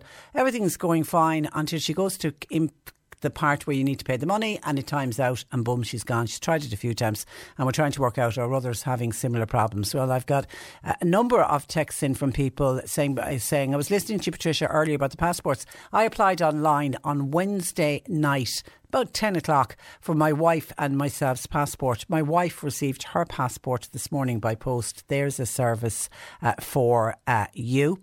Uh, indeed. Hi, Patricia. My daughter applied for her passport online uh, late also on uh, Wednesday night of last week, and her passport arrived on the Friday morning. Unbelievable speed. Same story for my husband about a month ago. I'm surprised to hear Patricia, your listener who joined you, her experience. I hope she does get sorted out. Then someone else said, listening to Patricia, her son had very similar problems, but that was pre COVID when trying to do it online. So there's obviously times when you're contacting online the passport services, they seem to run into difficulty. Now, here's one. This is Elaine in Buttevant was on, and I'm scratching my head, and I really don't know what's going on here. Elaine was also trying to renew her uh, passport. She had everything done, and the, and then for them to issue the passport, she got sent an email with a cover form to fill in. This, uh, uh, she said they they wanted her to send extra details, things like her marriage forms, her old passport, etc. And they asked her to click on a link, but she said she couldn't go any further. As soon as she tried to click on the link, the cover form would not uh, open the link. It just keeps coming up as that it's it's gone out of time, which and that was the wording that Patricia used as well that you've timed uh, out. And she's wondering has that happened to anybody else? You're going to need to make contact with the passport office because I really don't know what that's about. They can look for additional information, but I know I can personally say from my own experience of getting a passport last week, no additional. They, they, did say that they may look for information or they may look for you to produce the forms the way the old fashioned way. When you first applied for your passport you to send a, anything in but they certainly didn't. So I would be I'd begin making contact with them Elaine. Well you're going to have no, no choice if you can't get through on the link. I'd be making contact to find out exactly what that is all about. So it does look like the majority of people saying online service working really well very efficient uh, service but for others they seem to be having uh, difficulty. So the advice I gave to Patricia I think still still stands to maybe try and get email and see because she's not in a rush to get her passport. But I would be fearful of anybody who was in a rush to get a passport who would be coming up with those kind of uh, problems. And just on the postal service, because so many people are saying that they post the passports operating really quickly and then they get it out in the post. Now, I don't know whether that comes, I can't remember if it came express post or not when it arrived. But Mary is on to us wondering is anybody else finding that the postal service has become very slow at the moment? The reason she ponders this question. She posted a letter to Carlow on Thursday, the 20th of January, which would have been yesterday week. And she still hasn't arrived at the destination in uh, Carlow. And she said before people ask, she had a full address on it. She even had the Eircode. She thinks six working days seems a bit strange. Have a lovely weekend, all, says Mary. Indeed have a lovely weekend yourself. Listen, I would say hang in there. Uh, hopefully it will arrive. It obviously has missed the post today. Hopefully it'll be there by Monday. I know all of the post men and women are really working flat out. They've had the ongoing problem that so many businesses have with so many people either out sick or so many people self isolating. So the postmen and women that are left are trying to pick up the slack. So there has been a problem post. I know last week and the week before, certainly we were talking about people who were saying the post was late coming. And only last week we had people saying that they got Christmas cards that had been posted before Christmas and they only arrived. So I think just a little bit, I think we all have to be a little bit patient at the moment with everything that's going on with uh, COVID. Thank you for your text, uh, Mary. Now, on home helps and Home Helps getting the 1,000 euro bonus. And we kicked off the programme with this when Michael Collins from West Cork joined us because he had been fighting on behalf of Home Helps for the 1,000 euro COVID bonus to be extended to them. And he was delighted to tell us that he got the official confirmation in the Dáil yesterday from Michael McGrath, the Minister for Public Expenditure, to confirm that all home help workers employed directly by the HSE or by a private provider doing the work on behalf of the HSE are to be inclu- included in this recognition payment for the great work that they did during the pandemic. A couple of people have been on about that, including here's one saying, How are home helps getting this 1,000 euro bonus? Weren't many of them restricted from going into people's houses as there was fear they might spread the virus? This whole pandemic bonus seems to be getting more ridiculous every day. And the poor nurses that risked their lives every day to save lives, the ones who were at the front line, the ones who were wearing the full PPE gear.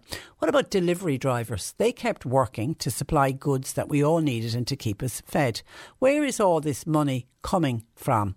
And the poorer in the world suffering all the time, trying to just keep warm with fuel and gas uh, and everything going up. So somebody not in favour of home helps receiving the uh, bonus.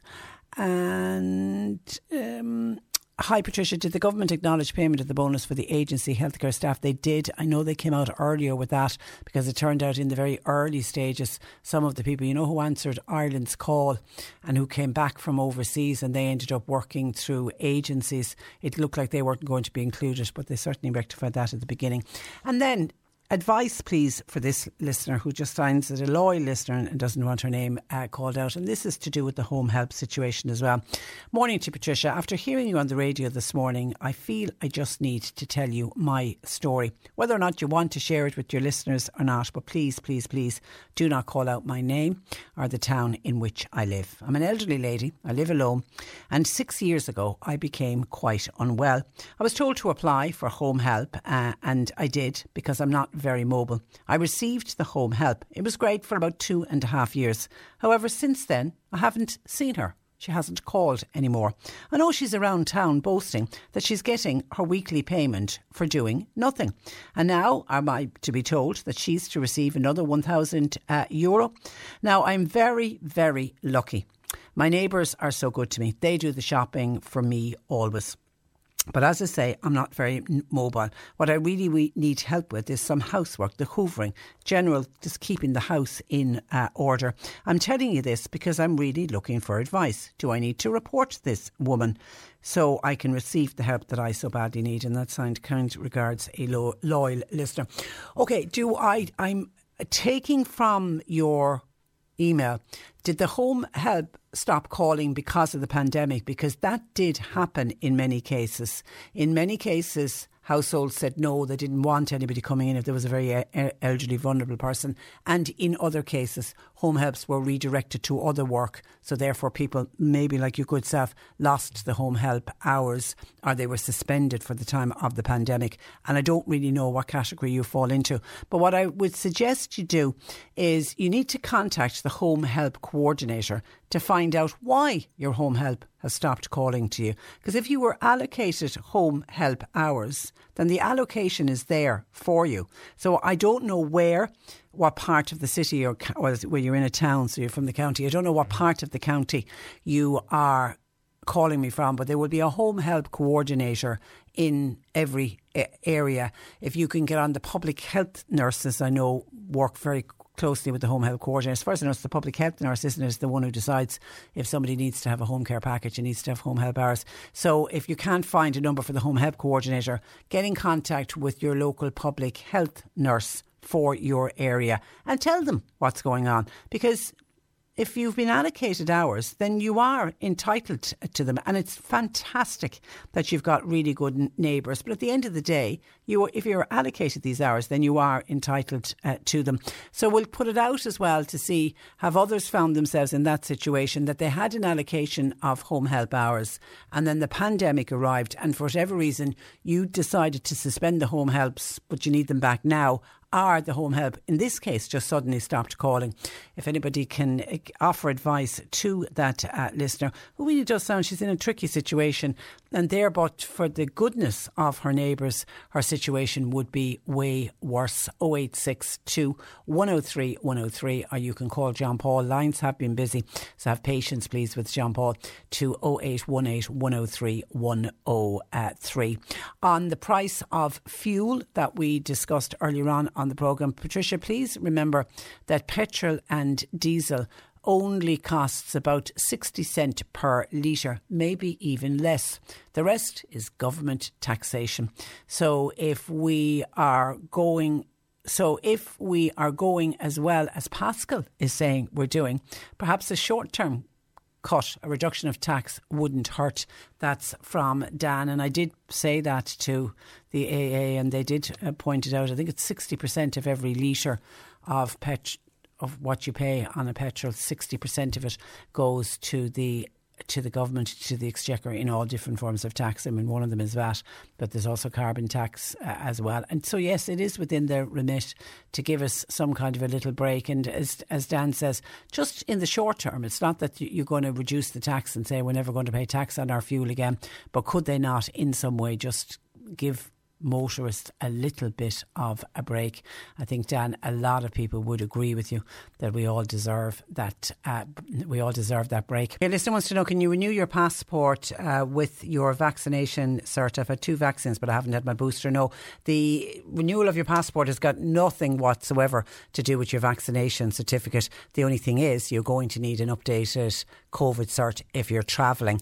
And remember what we mentioned earlier on, and we're trying to get clarification on. There's only a nine month expiry date on those, so you would need your booster if you are planning on travelling during the summer. But to apply for your passport, no, that's not in any way linked to your COVID certificate. In case, says Patricia, while everybody's talking about passports and renewal of passports today, would you give a shout out and a reminder to people whose driving licence was due any time from September 2nd to June 21st? They were the people that got the 10 month extension. Remember, they put a 10 month extension on uh, because of the uh, pandemic.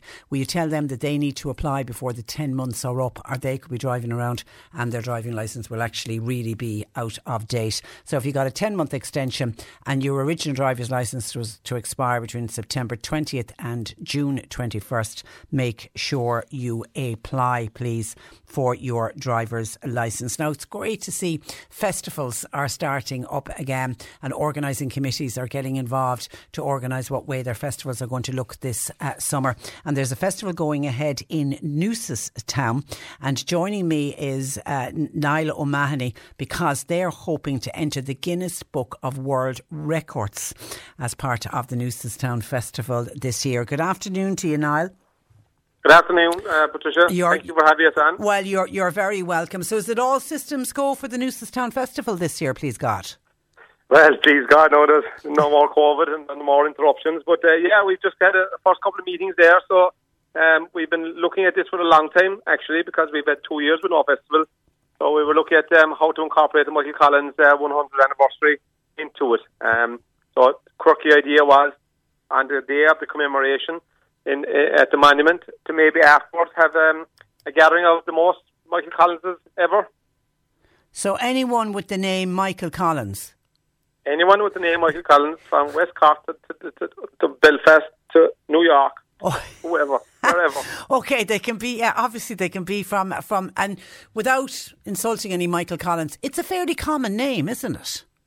Well, if you if you pull out the old phone book, there's a good few pages of it. All right, yeah. Um, there's three or four in this parish alone. So, look, it, it's something that we said look for, for for a bit of fun and and uh, maybe create our own little record here and uh, to acknowledge Michael Collins as well. Um, that this may be a way of doing it. Great. I think it's a fantastic thing to do. I really think it's a fantastic thing to do.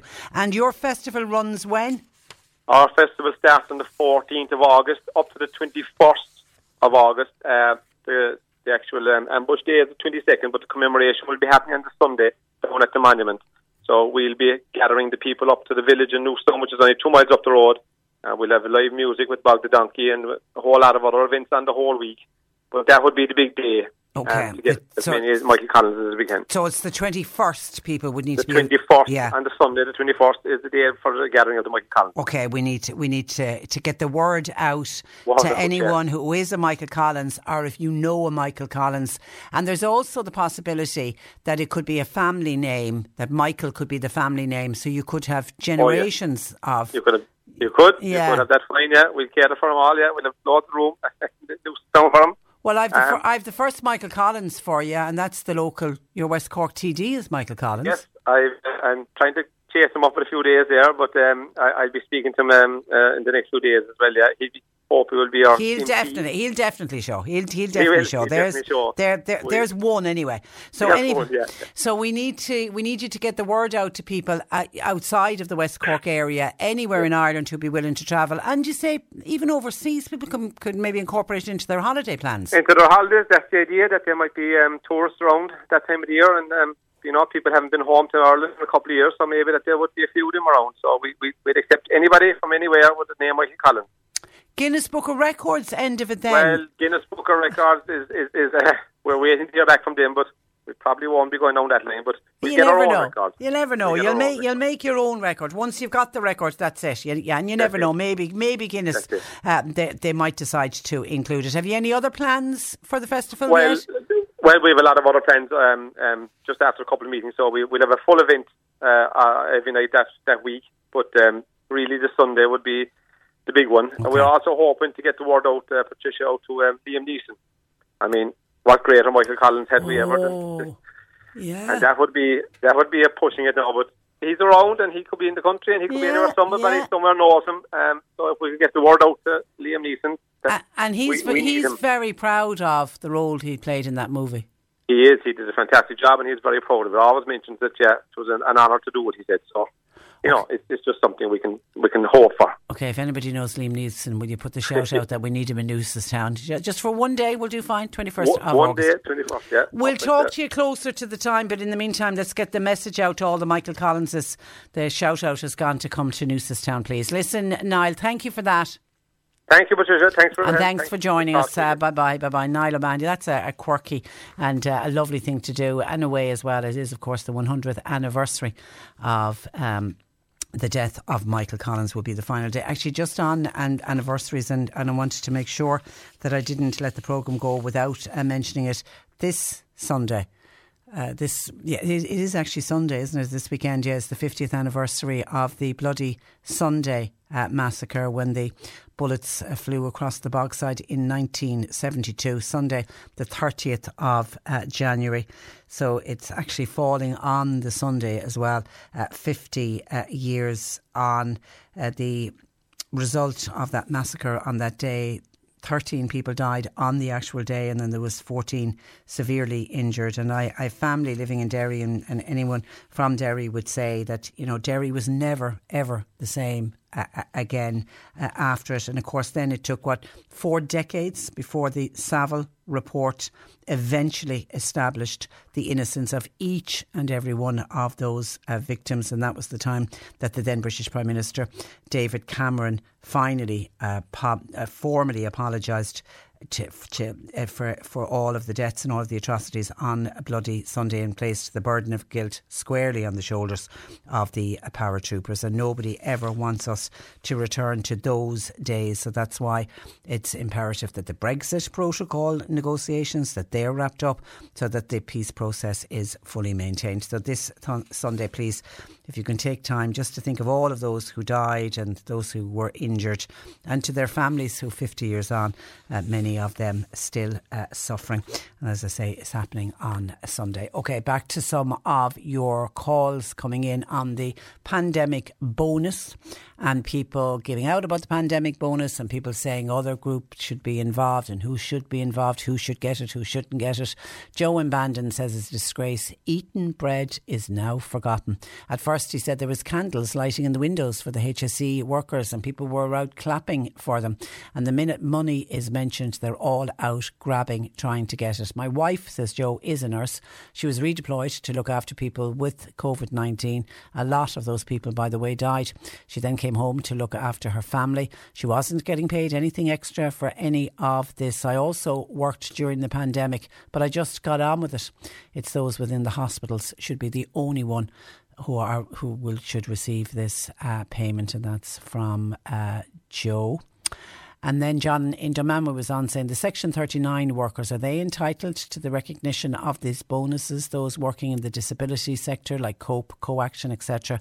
A lot of these people were drafted out to homes individually to take care of service uh, users, so they never stopped working. No, I mentioned them. I don't know if you were listening to the programme earlier, John. I actually mentioned them when I was speaking with Deputy Michael Collins.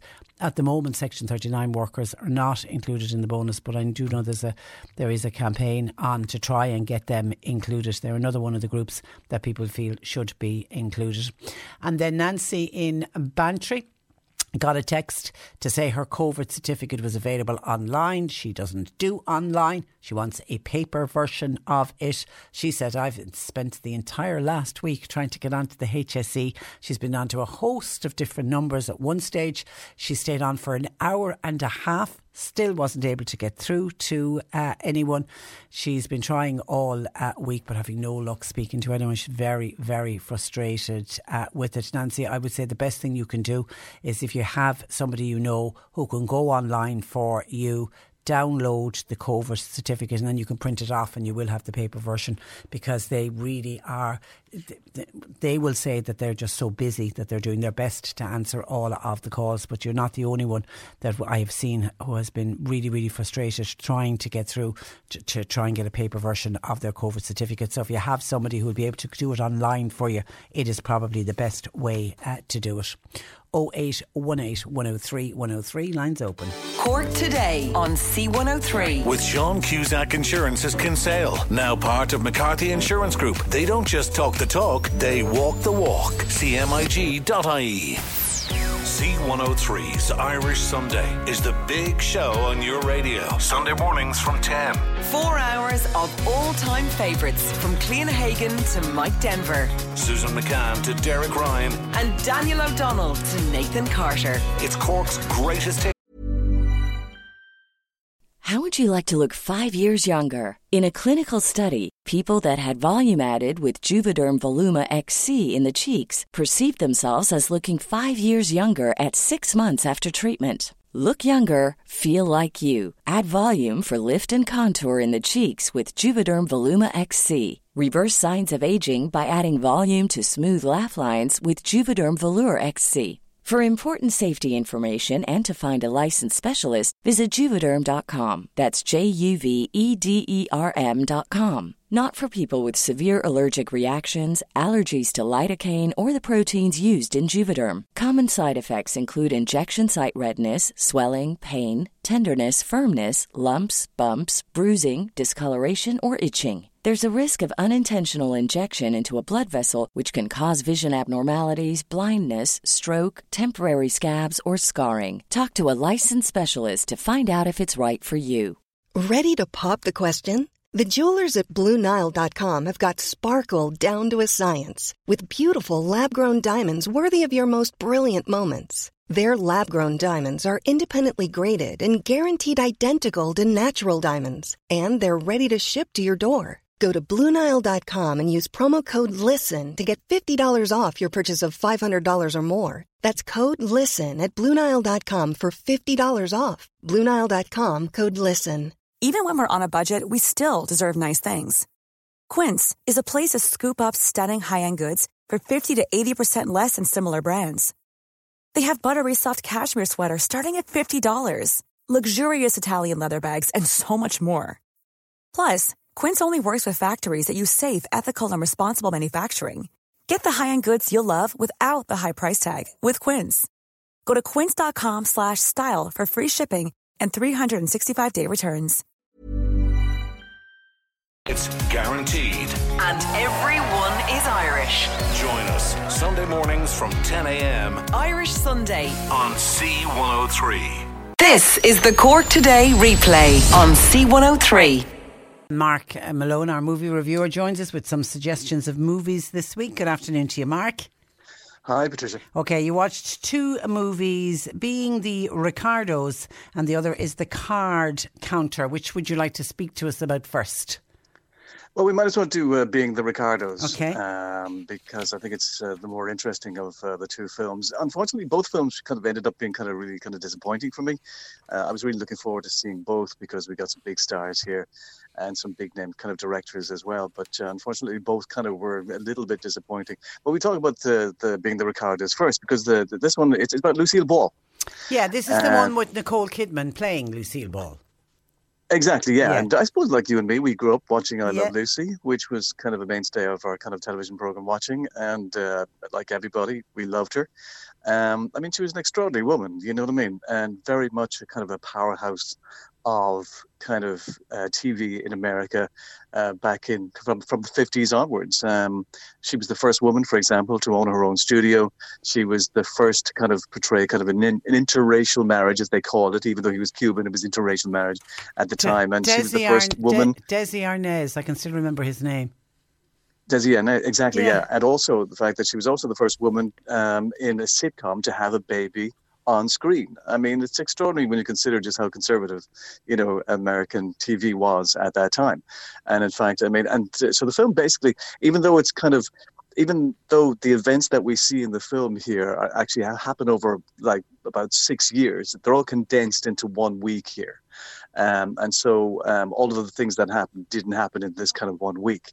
Um, and they're, but they are very, very interesting because it's basically about her battles against the studios and trying to kind of dictate to the studios what exactly she wanted because she was very, very powerful and uh, and uh, and and very much knew what she wanted. Um, and for example, the way in which the uh, studios, for example, dealt with um, Desi Arnaz was a very, very good example. They just saw him as being this kind of immigrant who had nothing really to say for himself, but in fact, she had to constantly remind them that he was a powerhouse in the industry and to try and kind of reduce the amount of racism that he was kind of at that time kind of receiving, as well as dealing with sexism and as well as dealing with um, the papers, because the papers at that time also basically, I mean, you talk about the papers nowadays, I mean, they were particularly seedy at that time. And whilst during the making of the film here, as, as they're leading up to kind of recording a live episode of her show, it's been revealed that she was a member of the Communist Party. Uh, now, her father was, but she wasn't necessarily. And um, and so, of course, that at that time, um, um, at that time of McCarthyism, of course, um, you know, it was quite a controversial thing. So the film kind of deals with with all of these um, issues, whilst at the same time, and I think for me, this was kind of the best part of the film, um, shows the construct of trying to put a show together and and what they had to do. Because you and I will just simply watch a show and it looks as though it's being really, really kind of it, it's funny and and off the cuff. In fact, the reality was very, very different because what she used to do is she used to have this constant battle against directors, constant battle with her writers, um, and she would break down scenes. She would constantly ask questions. She said, "Why would I do this? Why would I, wouldn't I do this? I want to do this instead. Um, because her, her, her battles with her directors, especially because they she always kind of maintained they don't understand me, they don't understand slapstick, which is basically what she wanted to do. Um, the performance, though, um, unfortunately for me anyway, of Nicole Kidman is a bit odd. She's at her best when they do reconstruct some of Lucy's kind of best known sketches. Do you remember the? There's a very famous sketch where she's in France and they're making wine and she steps into a vat of grapes. Yeah, to crush the you know, grapes. in the old days. Yeah, yeah. It's a very, very famous scene. And so when they recreate that, we do see Nicole Kidman kind of being a little bit more expressive and a little bit more Lucy like. Unfortunately, when, when, when those scenes aren't in, in process, her performance is very, very odd. It's very, very strange and it's very sober. And I wanted a little bit more from her. And this is written and directed by Aaron Sorkin. And unfortunately for me, his portrayal of Lucy here, yes, she's a strong woman, and yes, we want to see that. But at the same time, she comes across as not a very nice person. And especially the way in which she treats her writing staff and the way in which she kind of treats uh, her directors, almost kind of uh, you know, is uh, almost, uh, almost exposes a kind of a level of bullying, really. I mean, it doesn't really portray her as positively as I would like, uh, because I grew up thinking that she was great, and she is, and I would have liked to have seen a lighter side to her. Her daughter, Lucie Arnaz, has given her blessing to the film. She says, look, I think it's terrific and it's fabulous, and I love the portrayal of my parents here. So, I mean, she would know them better uh, than we do. Uh, Javier Bardem is brilliant as Desi Arnaz. Everybody is very, very good in it. Um, I just wish that that uh, we had seen the lighter side of of Lucy, rather than the kind of harsh and very kind of uh, strict kind of the emotional side to her. Um, but yeah, I, you I ended up enjoying it. you don't it. want a movie like this to almost ruin our memories of something that was all part of our childhood. Um, it doesn't quite do that, I think, but at the same time, it kind of disappoints. And a lot of, it's not just me, a lot of kind of critics did feel that as well, that the portrayal of her um, was a bit disappointing, and that was a bit of a shame. I wish that Nicole Kidman's performance was much better. I don't know what they did to her face, but, you know, there's very little emotion there at times, uh, which is a pity. Um, but at, it's also two hours, 10 minutes long. It, it is a long film, but it's always fascinating and interesting. And as I say, for me, it was best when we saw them trying to construct and what they have to do uh, to try and produce you know this and remember you know nowadays it was pointed out that nowadays you know the top shows have about a 10 million uh, viewing figure in her days it was 60 million and the pressures of her and and on her to kind of produce you know, top quality TV that people would watch um, every week. I mean, it, it, was it was quite difficult, and it did, unfortunately, you know, kind of um, affect her marriage with Desi as well, who was a band leader, would spend a lot of time at night uh, in nightclubs, which also affected their relationship uh, as well. Um, and uh, yeah, but in the end, I think I think it I think it's entertaining without necessarily, unfortunately, uh, being really all that good. I'd, I'd like it to have been better. Okay, mark it out of ten. Uh, give it six. Six out of ten, okay. And it's called Being the Ricardos. And then the second movie you watched is The Card Counter. Uh, yeah, I mean, um, again, a, a, film again where you just end up thinking, well, halfway through it, it just kind of just goes completely off the rails. It starts off really, really good. I mean, the thing about kind of Vegas and and and poker, I mean, for some reason, it, it makes great movies. It's a bit like baseball. Baseball is not the most exciting of sports, but yet some of the greatest sports films ever been made have been baseball movies. You know, every time you watch a Bond movie and uh, and you know there's a card game, it's always you know one of the best scenes in the in the film. And uh, so I was really looking forward to seeing this film about a card counter. Now, card counting is not illegal uh, but as you can imagine, the casinos don't particularly like it. I mean, you would think, look, I, know, I don't see what the casino's problem is. I mean, if you surely it's it's a way of playing cards. If you're counting and you're watching the cards, and therefore to kind of win, then what's wrong with that? But the casinos don't like it at all, and they have every right to kind of ask you to leave their casinos if they feel that you are card, card counting. And so basically, what um, Oscar Isaac, here the star of this film, does is when he is card counting, he plays small all the time. He makes the point that look, casinos don't want you to uh, win big, but they don't mind if you just win small. And so basically, that's what he does. Um, at one stage, um, a woman who represents these companies that um, that take in kind of card players, very successful card players, gives them the money to go and play the big games in Vegas because, of course, some of those games can go to millions, and then they'll take their cut of, of whatever winning says to her says to him, look, you know, you can be really, really good you can be really, really successful. Um, and he says, Look, I just like playing cards. That's all I want to do. I don't mind winning small. We then find out, and this is where then the film kind of takes a really, really weird uh, kind of turn. We find out that he has this extraordinary background. And we find out that he was a prison guard at Abu Ghraib uh, prison, uh, where, as you might remember, uh, a, a lot of kind of torture took place. Yeah. And he admits, and he's kind of dealing with the kind of PTSD of that kind of um, time in his life. But at the same time, he reveals to somebody at one stage that he really liked it. He liked the violence. He liked the torture. He liked the smells. He liked the blood. And so, therefore, it's it's kind of then at that moment where your kind of emotional response to him kind of changes. And instead of really being supportive of him, you kind of turn against him. And I think that's where the film gets it kind of completely wrong. And the film so isn't really about Vegas. It's not really about kind of poker or card playing. The film is about this man's kind of emotional journey. He meets a young man whose father also was in Abu Ghraib. And if you remember, do you remember the photographs from Abu Ghraib that were released some years ago? I do, yeah. Uh, which were quite, yeah, which were quite distressing. Yeah. Uh, as the young man points out to uh, Oscar Isaac, the only people who went to jail were the people who were photographed. Uh, the commanders didn't go to jail, mm. and and so we hear then that Oscar Isaac did go to jail because of it, and so the young man wants to um, have his revenge on one of the commanders, uh, played here by Willem Dafoe, and he wants to kill him, and he wants um, um, Oscar Isaac to help him to do that. And so then the film becomes about this kind of relationship uh, between these two men and the background and the horrors of Abu Ghraib. And so then the whole card playing and kind of poker aspect of it kind of takes a kind of a, a back seat.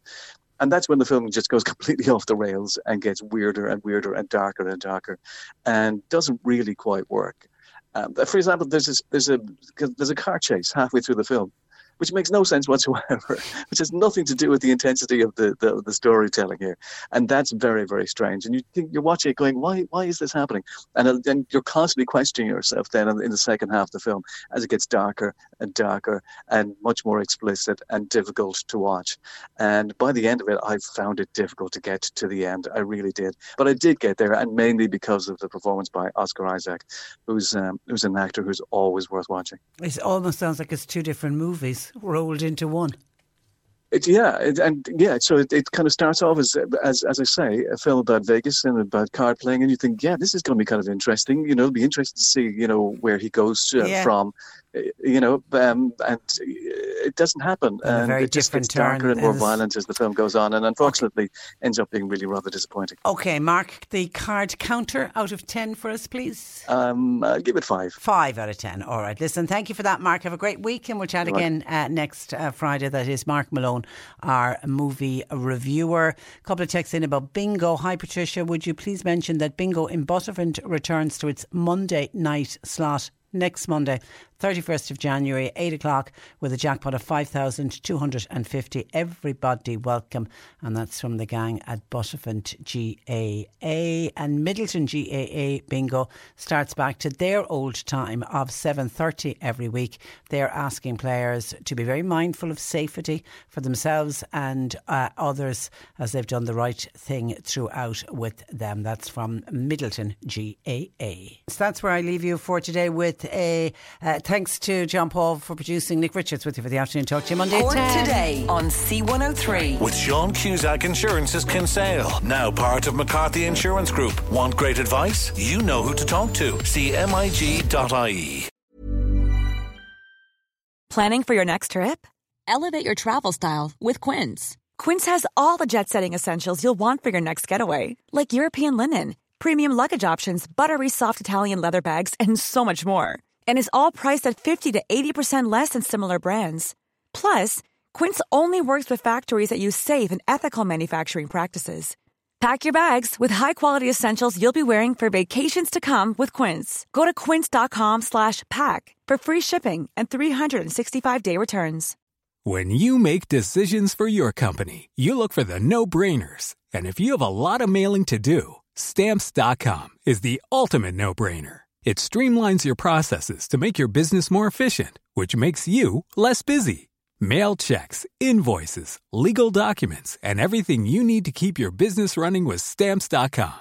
Seamlessly connect with every major marketplace and shopping cart. Schedule package pickups and see your cheapest and fastest shipping options from different carriers with rates up to 89% off USPS and UPS rates. And with the stamps.com mobile app, you can take care of mailing and shipping wherever you are. Make the same no-brainer decision as over 1 million other businesses with stamps.com. Sign up with code program for a 4-week trial plus free postage and a free digital scale. No long-term commitments or contracts. That's stamps.com. Code program.